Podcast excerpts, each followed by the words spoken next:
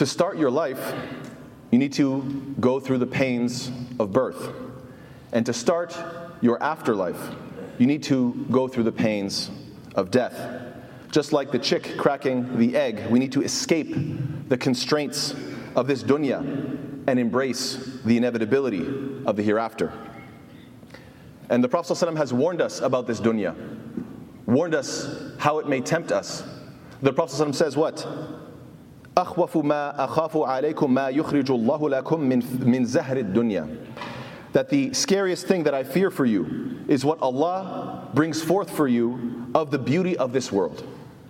This is what I fear the most that you get caught up, that you get distracted, that you get completely wrapped up and enticed in the beauty of this dunya. You become obsessed and forget what your actual goal, what your purpose is in this world. Furthermore, the Prophet says, إن هذا المال خضرة حلوة. This wealth is green and sweet. ومن أخذه بحقه ووضعه في حقه فنعم المعونة هو ومن أخذه بغير حقه كان كالذي يأكل ولا يشبع that this wealth this dunya, this worldly life, and all these pleasures within it, it is green, it is sweet, and whoever takes it correctly and spends it correctly will find it to be a very good help. A good help in what? A good help to build up this world and the hereafter. However, as for the one who takes it wrongfully, it is like the one who eats and eats and consumes and is never satisfied. La yashba'. How do you know when you're spending in the wrong way? How do you know when this wealth has become a fitna, has become a trial and a test? It's actually quite straightforward. SubhanAllah, in this particular hadith, the Prophet ﷺ is warning us and saying, What? When your spending becomes insatiable, when you buy and then you want to buy more and more and more, when you are the perfect consumer, always ready for the next purchase, always checking online, what can I buy here? What can I buy there? I just want to keep swiping my card. When this is the case, when you become obsessed with that Amazon truck passing by, oh, what do I get today? When you are completely obsessed with consumerism, this is when you know you're going down the wrong path. May Allah protect us. Allah subhanahu wa ta'ala tells us about the dua of Musa alayhi salam. It's a very scary dua, very powerful dua he makes against Fir'aun and his people. Why? Because they were spending, not fi sabilillah, but fi sabilillah shaitan. They were spending in the path of evil, spending to deter people from the truth. And when you spend in such a way, this is the type of prophetic dua that is going to be against you. وقال موسى ربنا إنك آتيت فرعون وملأه زينة وأموالا في الحياة الدنيا ربنا ليضلوا عن سبيلك Musa السلام, said, Our Lord, indeed you have given Pharaoh and his elite splendor and the wealth of this world, this worldly life. Our Lord, that they may lead men astray from your way. Ya Allah, I see what's happening. You've given them so many blessings and they just keep wasting it in all the wrong ways. Therefore, what's the next dua? He says, What? رَبَّنَا اطْمِسْ عَلَىٰ أَمْوَالِهِمْ وَاشْتُدْ عَلَىٰ قُلُوبِهِمْ فَلَا يُؤْمِنُوا حَتَّى يَرَوُا الْعَذَابَ الْأَلِيمِ Musa alayhi salam, he prays and says, Our Lord, obliterate their wealth and harden their hearts so that they will not believe until when? Until they see the painful punishment of the hereafter. SubhanAllah, what a terrifying dua. And this is exactly what Musa makes dua against these wretched people. So, do we want to be in that camp? Absolutely not. So, do the opposite. Make sure that when you spend, you spend to spread the truth. You do it for the sake of Allah subhanahu wa ta'ala. You spend in such a way that you know your rizq was halal coming in, it was halal going out, and you know that you're doing it for the right reasons and the right causes.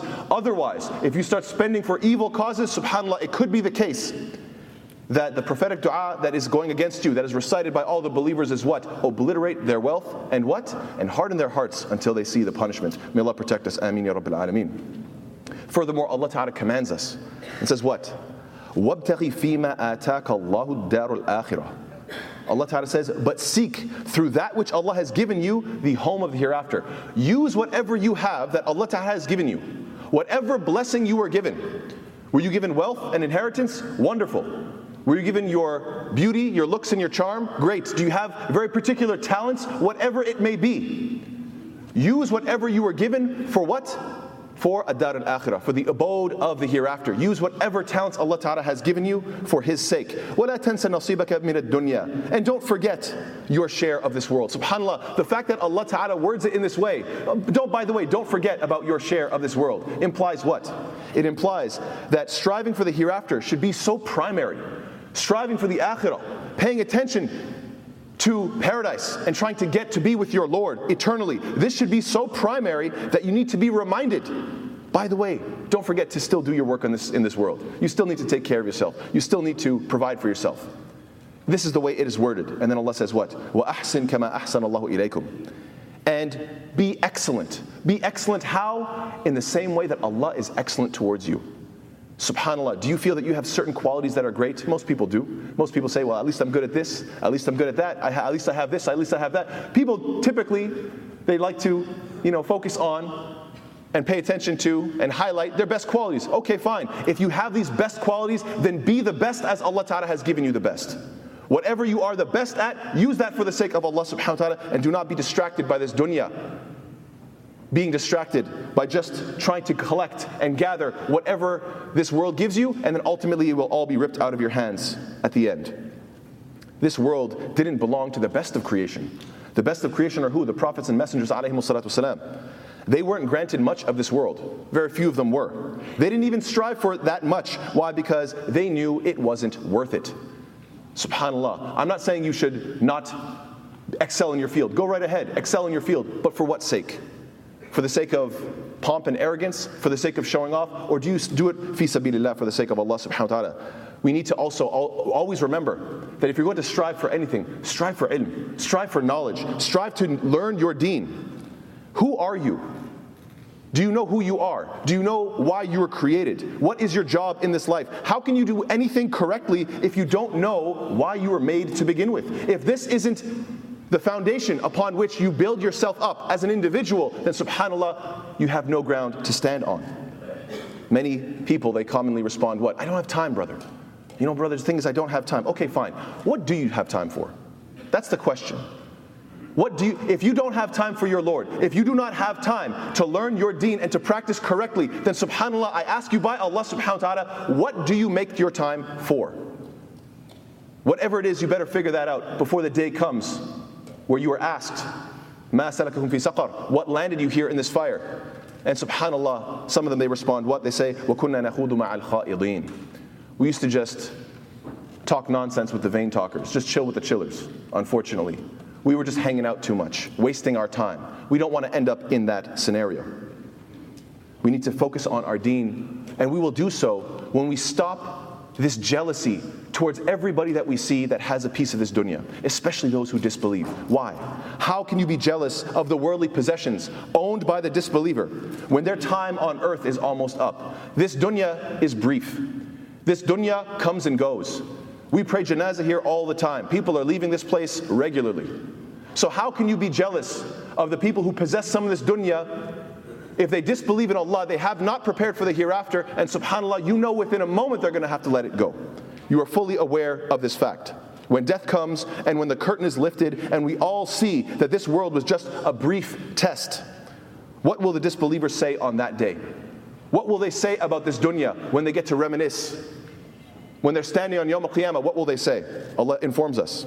ويوم تقوم الساعة يقسم المجرمون ما لبثوا غير ساعة And on the day when the hour appears, the criminals will swear that they had remained nothing but an hour. The disbeliever will say, I was only alive for like an hour. Other ayat, they talk about maybe a day or a part of a day, maybe a morning or an evening. I was just around for, I don't know, a short period of time. They won't be able to remember that they had this long dunya that they were investing in. It will all seem like it just passed by in an hour, in an instant, in the, in the blink of an eye. So, yes, we see, unfortunately, that the wealth gap keeps growing due to corruption. The rich keep getting richer and the poor keep getting poorer, as they say. Yes, this is the way things are going. This is the direction that society is headed in. Why?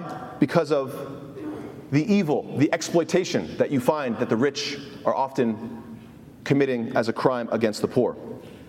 But subhanAllah, I have a question for you. Do you know where the wealth gap will be even greater? It's not in this life, it's actually in the hereafter. The wealth gap, the gap between the haves and the have nots. Ahlul Jannah wa Ahlul Nar, the people of paradise and the people of hellfire. That gap will be so much greater. Not because of injustice, though, on this time. Not because of any sort of injustice or exploitation.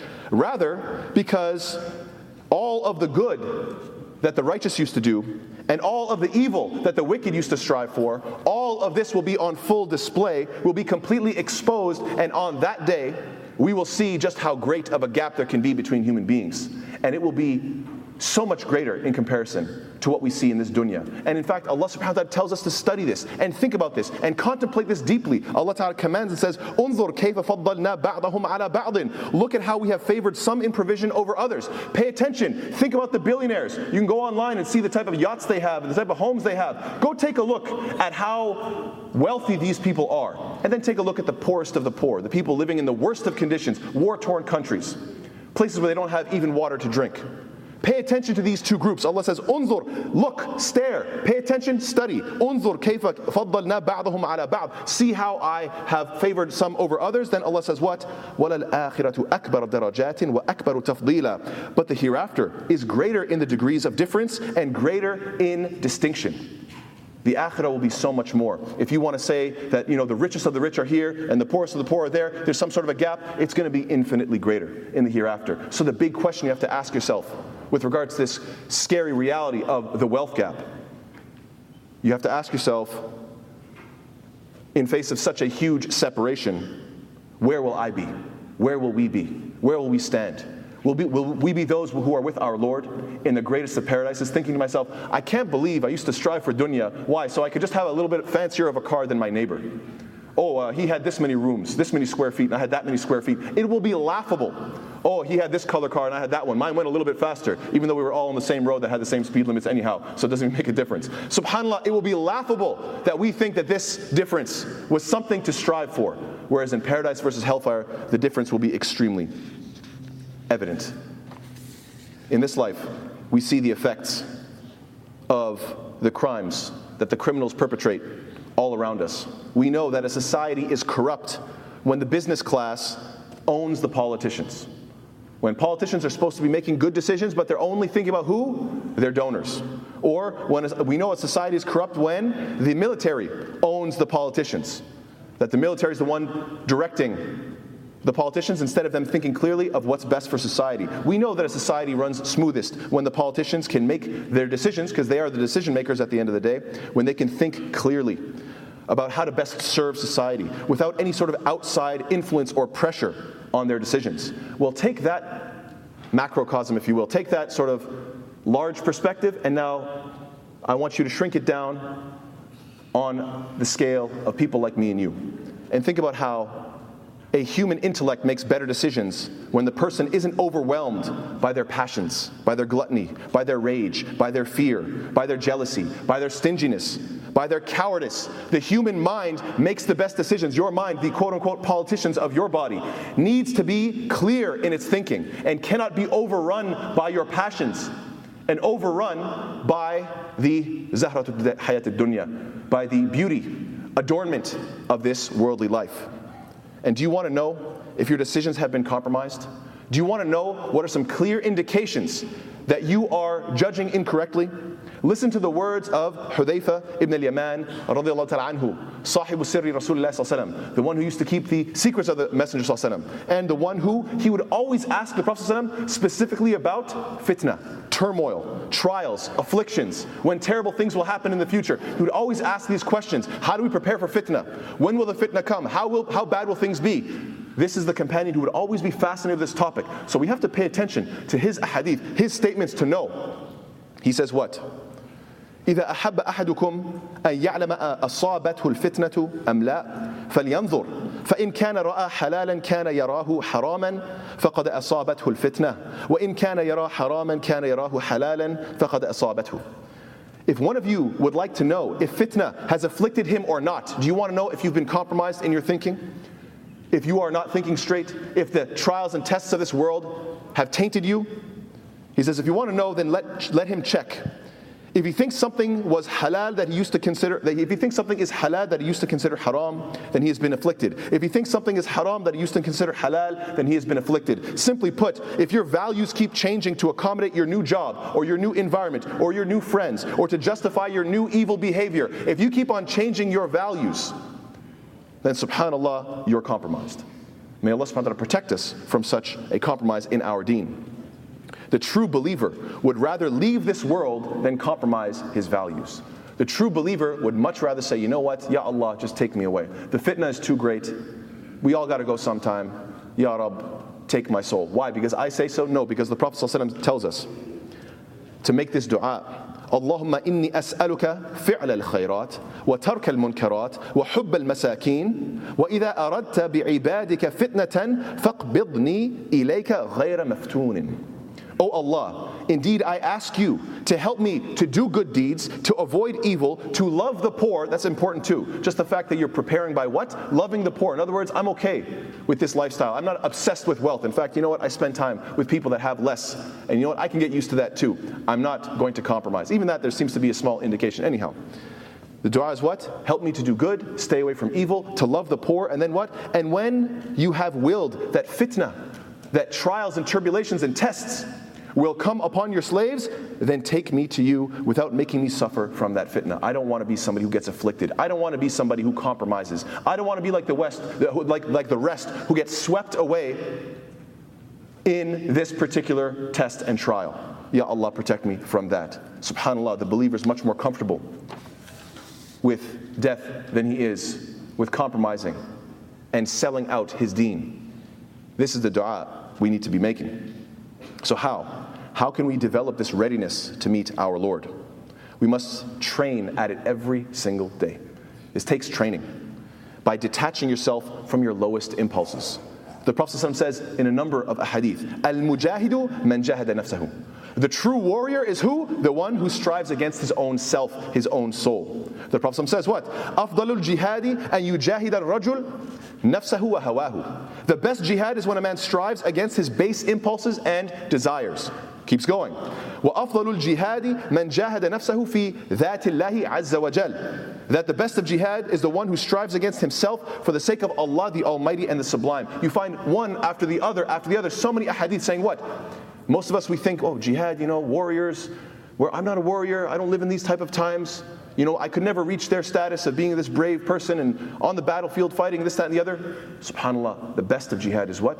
Strive against yourself every single day. Every time you feel those base impulses, take pride in the fact that you knew you, you felt like doing something. You were about to say something. You were about to look at something. And you said, Ya Allah, for your sake, I'm going to stay away from this. This is my jihad. This is the best of jihad, subhanAllah. We all need to learn to tame the beast within.